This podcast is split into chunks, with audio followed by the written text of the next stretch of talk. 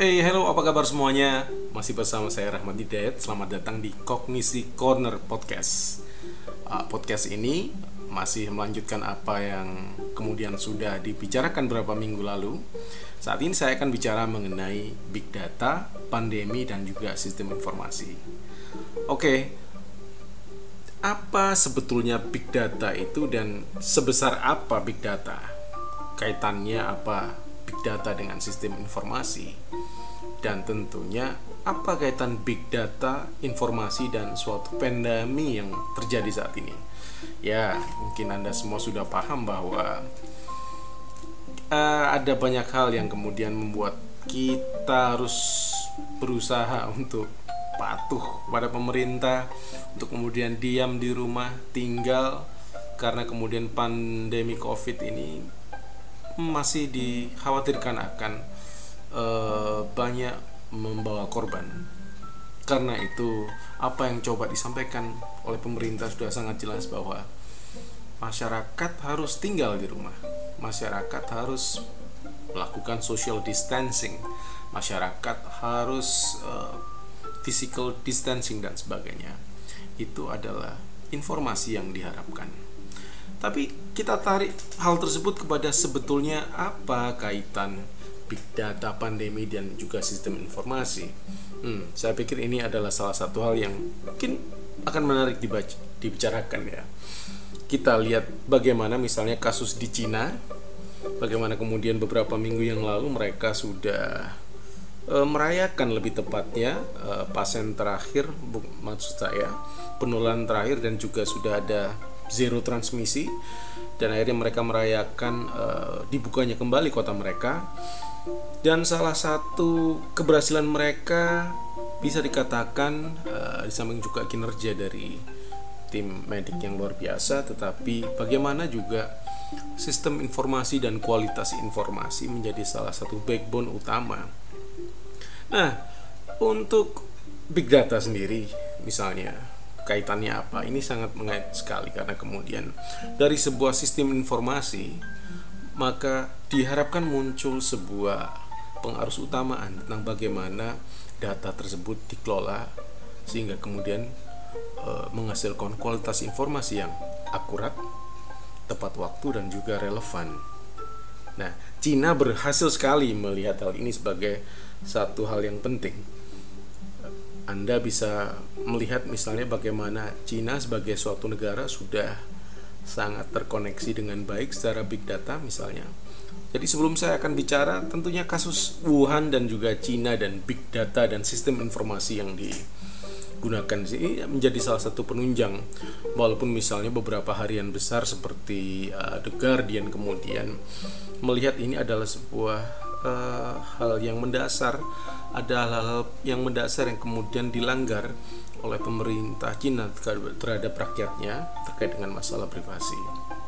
Hal itu juga sudah di garis bawahi oleh uh, salah satu penulis uh, besar uh, nah Hariri Anda bisa cari tahu bagaimana kemudian Hariri melihat bahwa sesungguhnya apa yang terjadi dengan pandemi Covid ini uh, menunjukkan satu konflik yang sangat mendasar yaitu privasi melawan misalnya kesehatan anda mendulukan mana? Apakah privasi Anda yang diobok-obok atau kesehatan Anda dan juga kesehatan publik? Maksudnya seperti apa? Well, uh, kalau kemudian di mungkin sebagian besar juga di beberapa tempat kita masih lihat misalnya ada beberapa uh, masalah yang terkait. Misalnya bolehkah melakukan sholat Jumat dan sebagainya dan ada pelarangan terhadap mudik dan sebagainya yang sedang ber uh, kembang gitu. Apakah pemerintah memperbolehkan atau tidak PNS di, tidak diperbolehkan dan sebagainya. Ini adalah menunjukkan kita bahwa uh, ada satu masalah yang besar terkait pandem pandemik ini terutama pandemik COVID-19 tentang bagaimana masalah pandemik ini menciptakan satu hal yang mendasar yaitu bagaimana apakah kita harus mengorbankan privasi kita demi kesehatan kita ataupun juga sebaliknya. Karena itu kemudian apa yang dilakukan oleh pemerintah Cina gitu anda bisa lihat uh, mereka sangat ketat sekali dalam menggunakan sebuah sistem informasi yang berbasis big data. Nah, big data ini kemudian sudah dihilirisasi uh, luar biasa sehingga kemudian terkoneksi uh, kepada HP-HP uh, setiap kepada peralatan elektronik terutama gadget atau gawai gitu. Yang Anda bisa lihat uh, Singapura juga sukses melakukan hal tersebut dan bagaimana dengan di Indonesia? Well, walaupun saya pikir pemerintah sudah meluncurkan ya satu app yang kemudian uh, dikhususkan untuk kemudian memonitor, tapi saya pikir uh, ada hal yang kemudian masih butuh didorong karena kemudian adopsi oleh masyarakat sangat rendah. Saya tidak yakin apakah Anda sudah menginstal app itu, tapi untuk kebaikan bersama saya pikir perlu karena di situ pemerintah akan kemudian melakukan satu proses kanalisasi informasi, ada proses penyaringan informasi sehingga di situ dihasilkan suatu kualitas informasi yang cukup. Kalau Anda ketik kata kunci di Google misalnya, eh, COVID-19 Pemprov Jawa Timur. Maka di situ Anda akan masuk langsung kemudian ke suatu data real time dalam bentuk peta dan Anda bisa melihat sebaran ke sekitar 500 orang seluruh Jawa Timur positif ODP di kecamatan mana dan sebagainya. Nah, ini ini adalah hal yang menarik dan sebetulnya pandemi ini juga membuat kita belajar banyak untuk lebih yakin dengan data kita kita yakin dengan uh, sistem informasi kita. Karena sebagai sebuah sistem informasi manajemen yang baik, harusnya ini adalah memberikan informasi yang berguna bagi siapa? Bagi para pembuat kebijakan. Itu adalah tugas big data.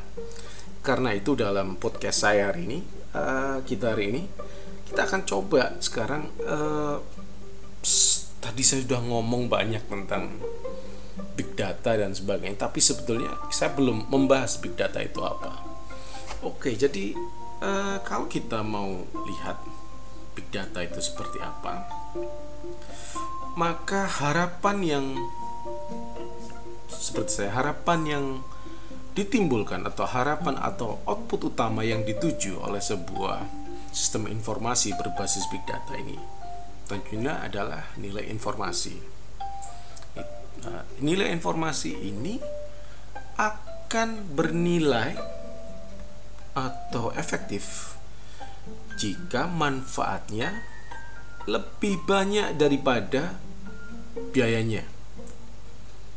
Itu adalah satu premis yang mendasar. Suatu sistem informasi manajemen yang baik akan menghasilkan suatu sistem informasi yang kemudian bisa dikatakan bernilai jika kemudian manfaatnya lebih efektif daripada biayanya untuk mendapatkannya. Nah, apa yang terjadi dengan pandemi ini kita mencoba melihat sebetulnya sistem informasi yang dibangun misalnya oleh pemerintah Cina ataupun pemerintah Singapura yang sangat sigap apalagi Taiwan terlebih lagi yang mereka memiliki uh, ingatan kolektif yang luar biasa di birokrasi mereka sehingga kemudian ada analisis biaya dan manfaat yang kemudian di situ dapat menggunakan informasi untuk apa? Mengurangi hal ketidakpastian dalam proses pengambilan suatu keputusan. Nah, ini adalah apa yang menjadi kepentingan dari big data di samping suatu sistem informasi akan punya nilai informasi yang kemudian sistem informasi ini atau informasi ini bisa dikatakan bernilai jika manfaatnya lebih efektif daripada biaya untuk mendapatkannya. Sehingga dari situ informasi yang diharapkan ini akan dapat mengurangi hal ketidakpastian dalam proses pengambilan suatu keputusan. Hmm. ini adalah hal yang mendasar tentang sebelum kita uh, menuju pembahasan kita selanjutnya yaitu big data. Oke. Itu tadi adalah bagaimana kaitan suatu sistem informasi dan pandemi, maka kemudian kita pandemi saya gunakan hanya sebagai salah satu kasus gitu. Sekarang kita coba ngomong big data karena kemudian big data ini semuanya lagi rame semua. Dalam suatu sistem informasi informasi manajemen ini kita sudah uh, istilahnya sudah menuju satu era baru yang kemudian bukan hanya cross computer cross cross computing gitu ya atau inter uh, intranet jaring di dalam intranet yang ter tergabung dalam sebuah uh, server gitu enggak tapi bagaimana kemudian big data itu uh, merupakan frame besar uh, sehingga kemudian uh, banyak dari macam-macam industri menggunakan big data. Nah, bagaimana dengan pemerintah sendiri? Sebetulnya pemerintah juga banyak menggunakan big data.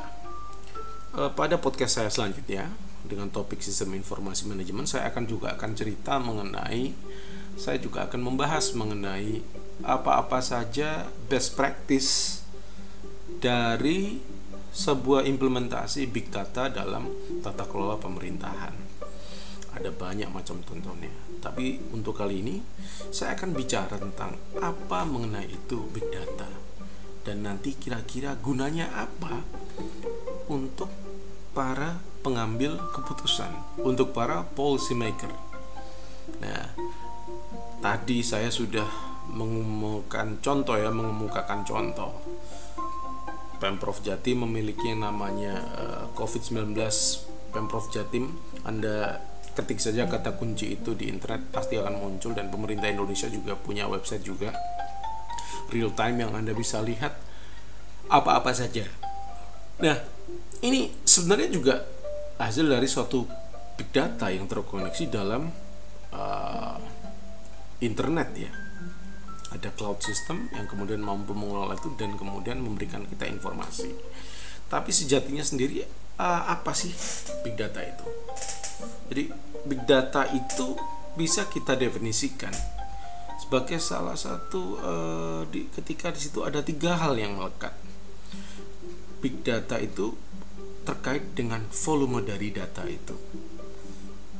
Kecepatan atau velocity dari data dan juga variety of information juga variety of information dari data jadi ada tiga hal big data itu merujuk pada tiga penggunaan volume, velocity dan juga variety information yang kemudian itu uh, diproses secara inovatif melalui langkah-langkah yang cost efektif untuk kemudian memperoleh atau diharapkan memunculkan satu pemahaman dan munculkan satu rekomendasi kebijakan. Definisi ini dikemukakan oleh Gartner. Jadi ada tiga komponen penting dari sebuah big data. Pertama adalah volume itu sendiri. Nah, volume itu apa? Nah, anda lihat misalnya kalau kita ngomong volume sebenarnya itu tentang bagaimana besaran sebuah data. Dulu Anda tahu kalkulator gitu ya. Saya pikir itu juga mempunyai processing mesin, tapi data yang dimiliki terlalu kecil. Tidak bisa dikategorikan suatu big data. Atau sebagai konsol game misalnya PlayStation misalnya. volumenya tidak jadi tidak tapi uh, akhir-akhir ini juga misalnya uh, misalnya Xbox gitu kita bicara Xbox mereka punya terkoneksi dengan internet ataupun juga PlayStation juga terkoneksi dengan internet dan anda bisa misalnya menonton Netflix misalnya. Ada juga gitu. Tapi karakter utama dari sebuah big data ya misalnya konsol-konsol kecil tadi atau juga komputer misalnya tidak. Big data itu besar nanti akan saya cerita besar seperti apa gitu. Oke yang kedua jadi ketika suatu data itu volumenya besar terlalu besar untuk diproses dengan alat-alat yang ada maka itu bisa kita kategorikan suatu big data. Nah, karena itu rata-rata big data ini adanya menggunakan cloud server. Jarang sekali big data itu berbasis uh, di suatu server uh, spesifik server gitu atau server yang sudah disiapkan walaupun tetap uh, server yang sifatnya internal ini tetap kadang kadang-kadang juga mampu walaupun kita nanti coba lihat tapi sekali lagi tergantung besaran datanya. Nah uh, big data karakter yang lain adalah nomor dua tadi velocity atau kecepatan. Di mana kemudian data yang tibanya terlalu cepat for optimal storage and indexing. Nah, itu juga sebuah big data, suatu data yang cepat dan kadang-kadang nggak nggak sempat simpan dan nggak sempat diindeks. Nah, Anda lihat bagaimana misalnya tweet dalam satu detik aja saya kira orang di seluruh dunia ada banyak orang nge-tweet bukan? Dan kemudian uh, Twitter sendiri bingung untuk kemudian uh, bagaimana melakukan indexing walaupun misalnya Twitter memunculkan caranya sendiri untuk melakukan indexing dengan hashtag misalnya itu adalah tentang bagaimana big data diproses dan dikelola sehingga dari kecepatan itu kita jadi tahu tren apa. Oke, yang ketiga adalah varietas atau variety. Nah, atau jenis. Big data itu jenisnya banyak. Dan kadang-kadang ketika terlalu banyak itu eh, prosesor bingung. Nah, karena itu kemudian big data ini meng, harus punya robustness power gitu ya. Nah, robustness power untuk memproses data ini. Nah, oke, okay. sekarang kita coba mm, misalnya bicara uh, tadi contoh-contoh dari volume, velocity dan variety volume yang besar itu seperti apa misalnya yang uh, volume yang besar itu ukurannya petabyte dan juga exabyte. Nah itu nanti seperti apa saya akan coba diskusikan nanti. Uh, dan velocity, velocity itu kecepatan itu uh, itu merefer atau merujuk pada penggunaan alat-alat yang kemudian bisa digunakan untuk melakukan monitor dan juga analisis uh, secara real time uh, data yang masuk secara streaming gitu. bisa diolah. Nah, bagaimana dengan variasi? Ya, variasinya apa dari big data? Macam-macam. Bisa sifatnya itu teks, bisa sebuah video, bisa sebuah audio, bisa sebuah gambar. Uh, jadi memang database juga itu termasuk uh, adalah variasinya jadi big data tiga karakter utama adalah volumenya yang besar, kecepatan yang luar biasa, dan kemudian variasinya yang luas sekali. Nah, dari sini kita akan uh, coba kemudian uh, sebesar apa sih? Oke, jadi kalau kalau kita mungkin anda bertanya-tanya di petabyte itu se, sebesar apa sih pak? Atau yotabyte itu seperti apa sih Pak? Oke, mari kita lihat kemudian melihat big data dari uh, arah yang sedikit berbeda gitu. Mungkin Anda ingat tahun tahun 80-an uh, tapi kebanyakan mungkin dari Anda para mahasiswa yang menyimak podcast ini belum lahir ya. Tapi juga mungkin ada yang yang menyimak gitu. Anda mungkin ingat alat typewriter ya typewriter zaman dulu yang sudah elektrik gitu misalnya. Nah itu itu juga adalah uh, mereka punya storage gitu ya sehingga kita ketika ngetik typewriter itu bukan yang manual yang dadak dak dak dak gitu enggak tapi disimpan gitu misalnya kita nulis berapa nanti setelah itu petek print langsung print dia. Nah itu itu adalah big data zaman dulu ya di, dimasukkan diproses dulu oleh mesin. Nah kemudian baru dieksekusi sehingga ketika di print akan ketahuan jadinya seperti apa. Tapi itu kan menunjukkan satu hal yang sangat sederhana sendiri tentang bagaimana big data itu dikelola gitu. Jadi bayangkan sebuah alat typewriting elektrik tadi menyimpan data-data per huruf misalnya. Ketika anda akan mengetik misalnya kata-kata apa pun maka per huruf disimpan gitu mulai dari yang paling kecil. Yang paling kecil apa jenis datanya? Oke. Okay. uh, eh, coba saya akan menggunakan satu uh, cara yang paling mudah adalah menjelaskannya dengan hal yang anda ketahui ya di kehidupan sehari-hari. Anda tahu beras mungkin ya?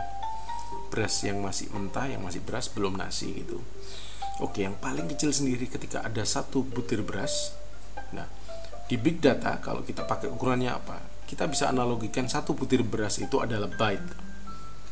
Jadi kalau zaman dulu ya ada sebuah disk kecil gitu aduh hanya isinya saya masih ingat gitu itu hanya berapa byte itu loh.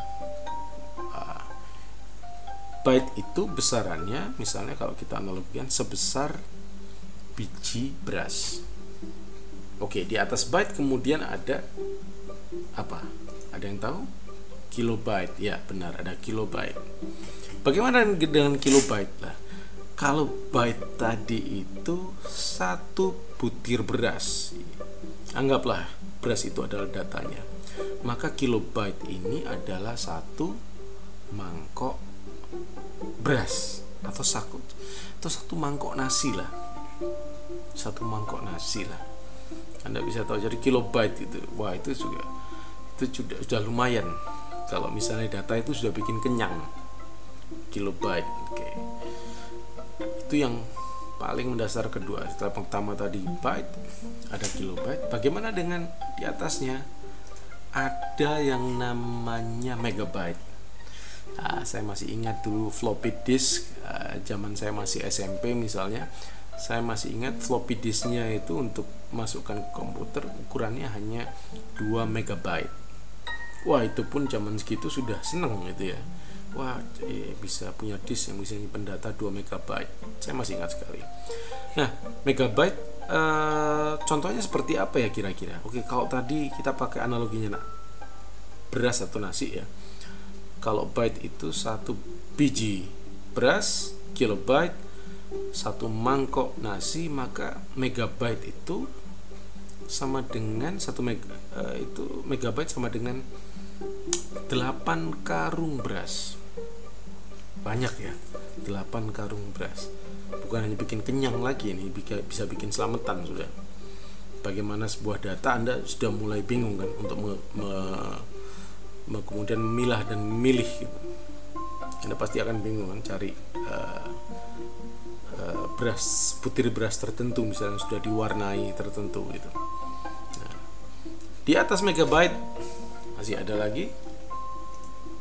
Nah, dan itu mungkin sekarang kita tahu gigabyte gitu ya. Hmm, gigabyte. Gigabyte banyak sekali kemudian kita temui uh, mulai dari memori uh, ponsel yang anda pakai berapa gigabyte ataupun juga flash disk macam-macam. Bagaimana dengan gigabyte?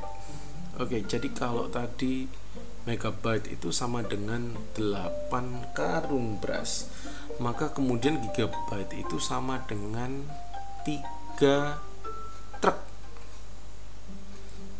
Tiga truk bayangkan anda kuat nggak satu truk ngangkat bayangkan uh, ada tiga truk data yang anda harus sortir. Bagaimana? Oh uh, pasti berat ya ketika anda akan melakukan penyortiran itu. Uh, tapi ini juga bukan yang kecil masih ada di atasnya lagi yaitu misalnya terabyte. Wah, kalau terabyte sebesar apa pak hmm, terabyte ya kira-kira sebesar anda tahu kapal yang isinya kontainer ya? Nah, sekarang bukan satu kapal tapi dua kapal yang isinya kontainer full. Itu setara dengan terabyte. Jadi analoginya seperti itu. Jadi kalau Anda punya data yang besarannya hanya kilobyte atau satu mangkok e, nasi atau beras tadi, kemudian itu e, disimpan dalam sebuah uh, dua kapal kontainer. Anda disuruh nyari. Pasti pusing bukan? Nah ini masih bukan yang paling besar lagi. Oke bagaimana setelah terabyte? Setelah terabyte mungkin ada yang paham apa di atas terabyte? Ya betul. Petabyte. Petabyte sebesar apa pak? Well petabyte itu mungkin se kalau anda pernah ke Bali atau lihat peta Bali gitu ya di bawah kaki Bali itu kan ada bagian Bali bagian utara itu dekat dengan airport. Ya satu full itulah satu full bagian itulah hampir uh, satu bagian uh, misalnya kalau di kota Jember atau Banyuwangi ya mungkin satu uh, teluk sampai ke Ambulu dan sebagainya mulai dari mulai dari uh, mohon maaf Papuma sampai ke Ambulu ke belakang sampai mungkin ke Jenggawah gitu. Jadi satu blanket lah ya, satu wilayah besar gitu ya. Anda bisa bayangkan uh, betapa besarnya uh, data dalam bentuk petabyte sebesar satu ya bisa dikatakan empat kecamatan atau sampai lima kecamatan gitu. Ya besar sekali kan. Anda mau nyari data segitu Anda mau nyimpan Anda punya storage ke petabyte. Kalau Anda yang punya datanya yang ukuran uh, megabyte misalnya berapa megabyte misal 2 megabyte ya itu hanya sebesar 16 karung beras. Kalau disembunyikan dalam uh, sebuah uh, file yang ukurannya petabyte Anda pasti bingung gitu. Tapi nggak nggak di kalau kosong gampang kelihatan tapi misalnya kalau dalam sebuah analogi kota gitu anda cari di lima kecamatan pun juga bingung. Oke itu adalah petabyte. Apakah ada yang lebih besar lagi? Oh tenang masih ada. Namanya exabyte. Exabyte ini sebesar apa pak exabyte itu mungkin ya kalau kita analogikan sebesar Jawa Timur, Jawa Tengah, dan Jawa Barat mungkin dijadikan satu. To exabyte. Oke, betapa Anda mulai paham ya betapa besarnya kemudian ukuran-ukuran dari data ini yang masuk. Apakah ada orang yang uh, apa data yang kemudian sebesar itu? Oh, ada nanti akan saya jelaskan. Oke, tadi exabyte. Well, kira-kira apakah sampai hanya exabyte saja? Oh, tidak. Ada yang namanya zettabyte. Nah, zettabyte ini sebesar apa? Jadi kalau exabyte aja sudah sebesar Jawa Timur, Jawa Barat, Jawa Tengah jadikan satu, maka zettabyte ini besarnya apa? Ya bisa sebesar uh, Laut Pasifik gitu di Laut Pasifik itu membentang di antara benua Asia, benua Australia, uh, benua Amerika Utara dan juga benua Amerika Selatan. Anda bisa bayangkan betapa besarnya itu. Nah, oke, okay, cukup besar bukan ya data yang masih masuk ke zettabyte. Apa ada yang lebih besar lagi, Pak? Saya pikir masih ada sih. Namanya yottabyte Nah, jadi yottabyte ini apa? Ya sebumi ini kalau ada data yang yottabyte itu sebumi kira-kira ada nggak pak storage gitu pak? Well nanti kita akan diskusikan itu ya ada apa enggak ya tempat storage di dunia ini yang ukurannya se yottabyte. Oke selanjutnya uh, kita lihat misalnya bagaimana penggunaan tadi byte kilobyte. Kalau misalnya tadi penggunaan byte kilobyte tadi saya kasih contoh kalkulator ada mesin ketik elektrik. Itu levelnya ada di penggunaan data yang levelnya byte atau kilobyte. Bagaimana dengan megabyte megabyte uh, seukuran 8 karung beras dan juga 3 truk gitu ya, untuk gigabyte misalnya. Bisa untuk apa pada tanya? Misalnya desktop. Desktop itu mampu. Desktop sekarang juga besar-besar 500 giga satu tera bahkan juga ada gitu ya. Nah desktop juga itu bisa kemudian uh, uh, memproses data yang uh, masih di level megabyte atau juga gigabyte tapi kalau terabyte kadang-kadang juga agak uh, bisa tapi agak pelan gitu ya karena area yang di cover menjadi terlalu banyak Nah, kalau terabyte berarti apa Pak kira-kira? Ya di internet gitu. Kira-kira Anda mengakses suatu website gitu, data yang beredar bisa sampai terabyte atau juga sampai ke petabyte. Jadi misalnya bisa terabyte itu sebesar dua kapal kontainer gitu. Atau juga e, lima kecamatan kalau petabyte gitu. Data e, website-website di internet rata-rata bisa sebesar itu gitu. Lumayan besar juga gitu misalnya. Bagaimana kemudian dengan lah exabyte zettabyte dan juga sampai ke yottabyte pak? Kira-kira ya itu sudah masuk kategori big data. Jadi ketika datanya sudah sebesar exabyte dan juga zettabyte maka itu adalah big data. Ketika kemudian datanya sudah sebesar tadi misalnya eh, meliputi Jawa Timur, Jawa Tengah, Jawa Barat jadi satu. Exabyte misalnya atau sebesar zettabyte misalnya. Satu samudra Pasifik gitu misalnya itu masuk kategori big data. Ada nggak pak yang menggunakan itu kira-kira? Pertanyaannya. Ada. Anda sering pakai juga kok misalnya. Yang paling jelas misalnya adalah Google email anda itu Google sudah punya fasilitas mengolah uh, big data sebesar itu. Uh, Facebook juga misalnya.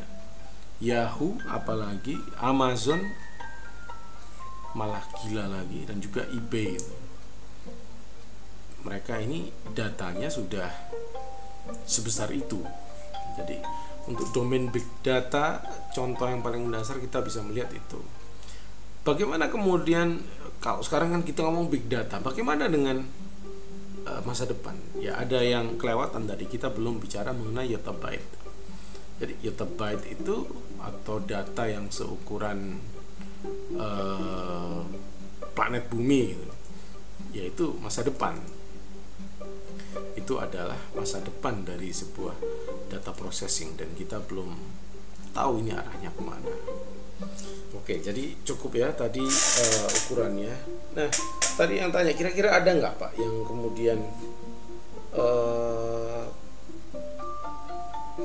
oh, uh, fasilitas yang mendukung ini. Ada fasilitas yang mendukung untuk terciptanya misalnya storage tadi. Anda bisa lihat misalnya kalau untuk ukuran sebesar big data misalnya exabyte atau zettabyte web uh, beberapa uh, website uh, penyedia layanan marketing seperti bukan marketing maksud saya kebutuhan macam-macam. Ada Amazon di situ menggunakan Facebook juga menggunakan atau juga Google menggunakan. Tapi kalau untuk ada nggak pak yang yang punya itu kira-kira? Ada. Jadi kalau yang punya siapa? Ya ini yang menarik. Pada tahun 2012 eh, ada gubernur dari negara bagian Utah di Amerika Serikat. Ini mereka eh, kemudian membangun sebuah data center yang besar sekali. Besarnya seribu eh, satu juta lima ratus meter persegi. Satu juta lima ratus eh, meter persegi. Itu ada di DB sekarang sudah beroperasi di dekat kota Salt Lake City. Dan data center ini adalah fasilitas yang kemudian uh, yang menaungi yang memiliki uh, fungsi untuk menampung data dalam besaran yottabyte. Nah, ini ini luar biasa bahwa kemudian ada expansion yang luar biasa di sini yang kemudian dilakukan oleh Gubernur Utah. Nah, kenapa Salt Lake City? Ya, karena saya pikir Salt Lake City adalah kota yang cocok untuk pengembangan sebuah data center ya tempatnya ada di atas gurun agak dingin suasananya uh, tidak rentan uh, bencana alam uh, jadi itu akan mungkin lebih mudahkan mereka ya Nah dari situ kita kadang-kadang apa sih substansi dari big data itu? Ya oke, okay. substansinya tadi kita bilang tadi sistem informasi dan uh, nilai informasinya apa sebenarnya. Tapi kadang-kadang kalau kita ngomong big data, jadi big data itu bukan tentang ukuran dari datanya, tapi apa nilai dari data. Nah, karena itu apa sih nilainya uh, big data ini? Well, saya di awal tadi sudah menyebutkan bahwa saya akan mencoba nanti pada pertemuan selanjutnya akan membicarakan apa manfaat uh, big data uh, bagi uh, implementasi atau di domain di sektor publik. Tetapi apakahnya itu tidak? Nah, untuk urusan ini kadang-kadang pemerintah ketinggalan gitu. Tapi misalnya industri, uh, ekonomi teman-teman bisnis itu lebih cepat gitu. lebih cepat menggunakan big data ini. Tujuannya untuk apa? Market intelligence. Mereka ingin tahu apa yang dimaui pasar gitu. uh, warna apa yang kemudian disukai oleh orang-orang yang ada di New York? Jenis minuman kopi apa yang kemudian banyak disukai orang-orang di Hong Kong atau kota apa yang kemudian ingin ditinggali di dunia Nah, itu adalah guna dari big data. Eh, model transportasi apa yang kemudian sering digunakan? Pada jam-jam berapa uh, traffic uh, atau lalu lintas macet di Jakarta dan sebagainya. Itu adalah bisnis intelligence juga bisa menggunakan itu. Sehingga kemudian uh, misalnya pemerintah bisa mengajak uh, bisnis bisa kemudian mengajukan proposal ke pemerintah atau either way ya uh, untuk kemudian melakukan satu investasi di bidang transportasi publik karena dilihat memang ada pergerakan di antara jam-jam tertentu yang kemudian menunjukkan mobilitas tertentu dan pemerintah belum mampu mengkater hal tersebut. Samping itu juga big data juga bisa digunakan sebagai bahan uh, secret intelligence. Ya, untuk bahan intelijen saya pikir bukan hal yang uh, kita tahu bagaimana kemudian uh, update teknologi uh, dari bidang intelijen ini sudah kadang-kadang mendahului dan banyak mengadopsi juga apa yang diadopsi oleh militer dan seperti kita tahu bersama bahwa teknologi yang digunakan militer adalah teknologi yang cepat sekali. Bagaimana dengan pemerintah? Pemerintah bisa melakukan apa? seperti saya bilang tadi nilai informasi itu penting bagi pemerintah, bagi para pembuat kebijakan agar bisa menghasilkan satu rekomendasi kebijakan yang sesuai nah, dengan uh, tujuannya apa yang sesuai itu sesuai dalam hal mengurangi ketidakpastian uncertainty. Anda bisa lihat misalnya apa yang dilakukan oleh pemerintah dengan merilis data COVID dan sebagainya. Itu bukan dalam kaitan menakut-nakuti, tetapi agar kemudian berharap agar para warga juga mawas diri agar kemudian tidak apa tidak pergi ke tempat yang misalnya dalam kategori zona merah.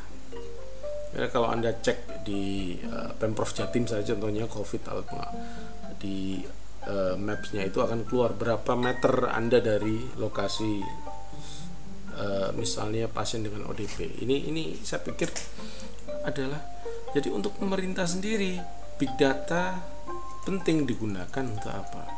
Government decision making. Ya.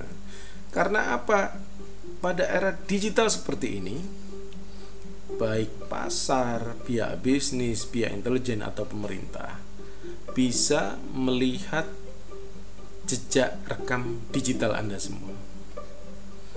Nah, dan bahkan sekarang mudah misalnya perusahaan-perusahaan headhunter yang mem, uh, bertugas kadang-kadang mencari talent-talent terbaik untuk bergabung ke perusahaan-perusahaan itu mereka uh, tidak enggan menggunakan uh, digital footprint Anda ketika, ketika melakukan screening terhadap uh, karakter Anda setelah melampaui beberapa tahapan tahapan tes. Sehingga kemudian ketika masuk ke perusahaan mereka paling tidak sudah memiliki gambaran awal.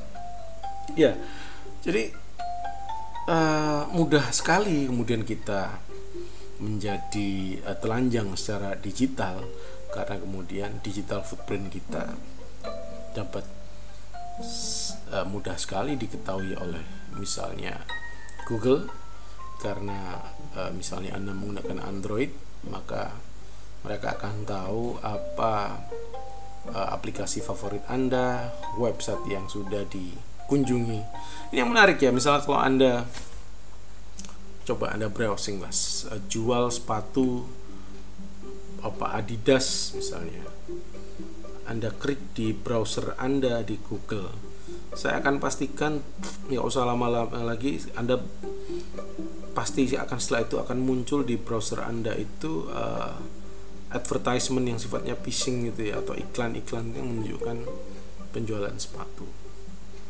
Nah, itu adalah juga tentang bagaimana big data ini Google sendiri pihak bisnis sendiri menggunakan big data. Mereka melihat feed dari apa yang kemudian mereka lihat. Oh si misalnya Andi, oh misalnya si Yuda, oh misalnya si Ani ini uh, suka browsing apa? Dan bahkan dari sini kita bisa tahu kadang-kadang bagaimana jejak digital kita itu bisa memperlihatkan preferensi politik kita kadang-kadang kesukaan ketidaksukaan opini dan juga perspektif kita karena itu jejak digital ini menjadi penting untuk kita semua untuk kita pahami sehingga apa yang terjadi di Amerika ketika tahun 2018 Facebook dipanggil oleh Kongres Amerika Serikat karena ketahuan mereka menjual datanya kepada Cambridge Analytica. Nah, di situ uh, kemudian uh, big data yang dimiliki oleh Facebook mampu kemudian digunakan uh, dibeli oleh Cambridge Analytica untuk digunakan sebagai salah satu uh, data yang digunakan mereka untuk melakukan permodelan terhadap preferensi pemilih di Amerika. Ini sungguh disesalkan karena harusnya apa yang dimiliki oleh kita sebagai pengguna Facebook harusnya tidak boleh dibagikan ke pihak mana pun gitu ya. Karena itu kekhawatiran misalnya penggunaan Zoom pada kuliah online sebenarnya juga sama karena uh, kita bisa melihat uh, Zoom sendiri sangat uh, untuk urusan privasinya kurang sehingga ada yang menarik ketika beberapa kali pertemuan itu menggunakan Zoom ada banyak pembajakan yang dilakukan ketika pertemuan tiba-tiba ada satu video porno muncul dan sebagainya. Jadi ini yang yang membahayakan. Karena apa? Ingat digital footprint Anda ada di mana-mana. Ada di app Anda ada website Anda yang website yang sering Anda kunjungi. Ada dari pesan yang Anda kirim, video yang Anda download, pictures atau gambar yang Anda upload, musik apa yang Anda dengarkan, jenis game apa yang Anda mainkan, dan juga komentar Anda. Nah, itu akan mencerminkan digital footprint Anda yang mudah dilakukan, yang mudah diakses oleh uh, pihak-pihak uh, misalnya tadi yang berkaitan dan kemudian mereka menggunakannya untuk kemudian kepentingan yang berhubungan dengan mereka gitu karena itu eh, kita masyarakat itu menghasilkan banyak sekali data. Misalnya anda mengisi satu form saja misalnya. Anda mengisi anda mau belanja saja misalnya di website e-commerce maka Anda akan masukkan data nama Anda, usia Anda, misalnya ketika Anda pertama kali daftar alamat Anda, uh, dan bahkan kadang-kadang nomor uh, telepon Anda sudah pasti akan diminta, dan kadang-kadang Anda di, diberikan sedikit survei misalnya berapa yang Anda habiskan dalam satu bulan, statusnya bekerja atau tidak. Nah, dari sini akan bisa dipanen ini sebagai salah satu data demografi tentang siapa Anda, siapa customer saya sehingga kemudian masyarakat itu menghasilkan banyak sekali data. Nah, data dengan info yang informasi yang banyak ini kadang-kadang kan macam-macam ya. Tapi yang jelas noise-nya itu tinggi sekali atau keriuhannya dan sebarannya beragam. Nah, karena itu dibutuhkan kemampuan untuk menangkap sinyal yang jelas di tengah keriuhan masyarakat. Uh, karena itu kemudian kata kunci penting untuk menangkap preferensi common itu bisa di bisa diambil dari sini.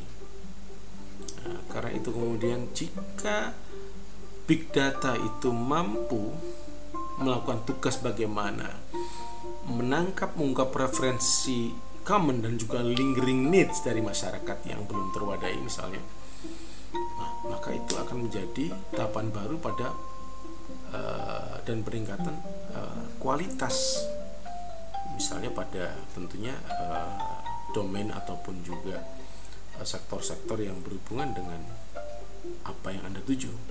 Kalau anda dalam sebuah bisnis maka penting bagi anda untuk tahu misalnya uh, warna cat apa yang akan di browsing di Google menjelang bulan pu puasa.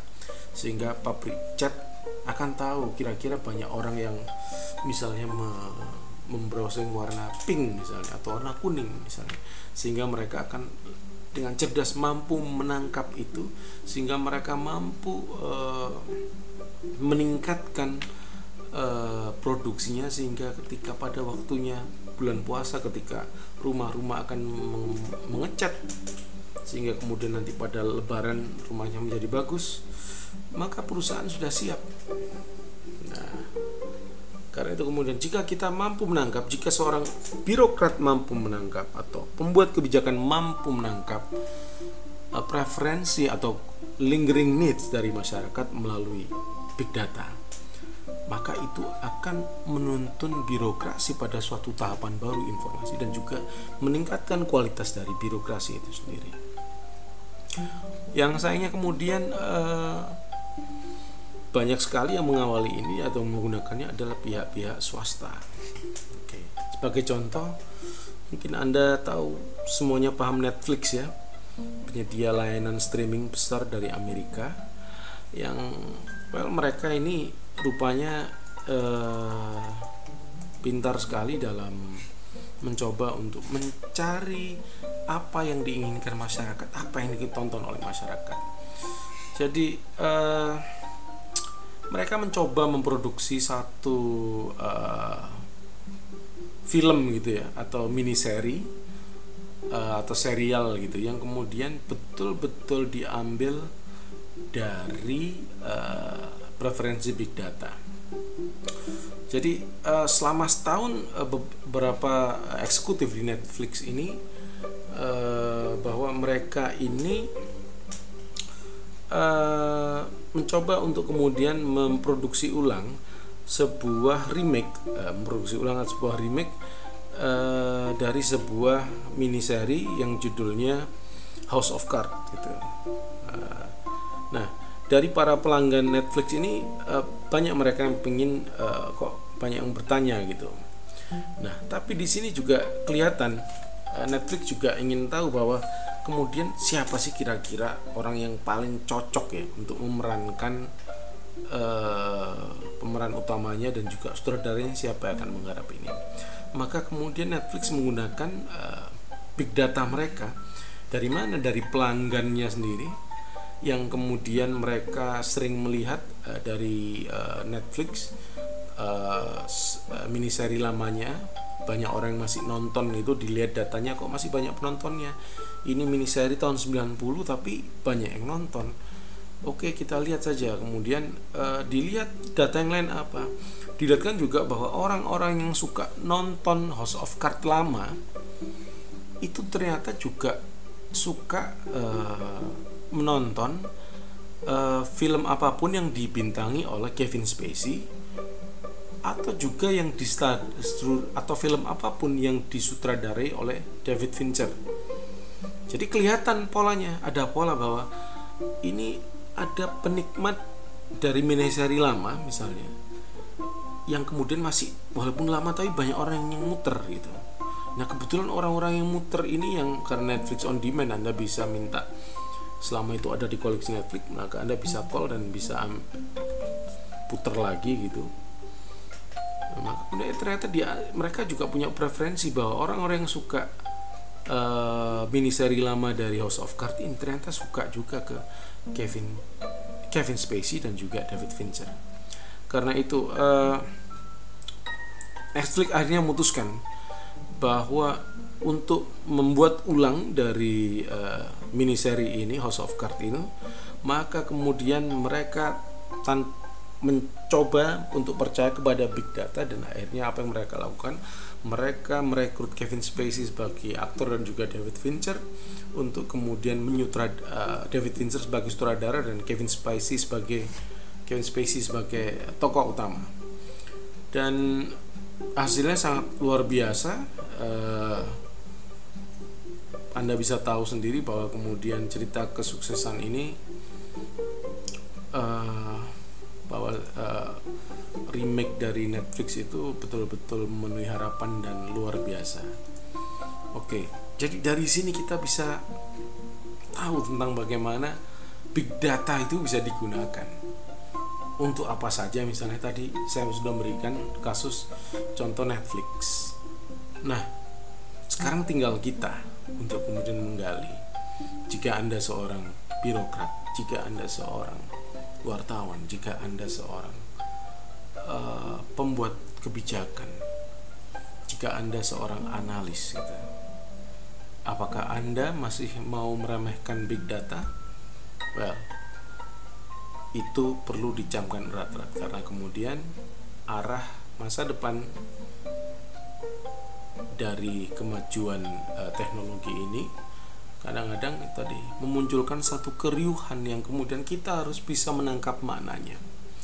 Dan kita hanya di riuh rendahnya informasi yang beredar kita harus benar-benar mampu kemudian mengambil silver liningnya melalui big data. Netflix adalah salah satu contoh yang berhasil. Saya akan berhenti di sini. Semoga anda menikmati podcast ini. Selanjutnya uh, saya akan bicara nanti mengenai big data dan implementasinya pada domain pemerintah. Selamat menikmati hari Anda. Tetap semangat, sehat selalu, stay positif, jaga kesehatan lagi, have fun and wassalamualaikum warahmatullahi wabarakatuh. Rahmat Hidayat sign out.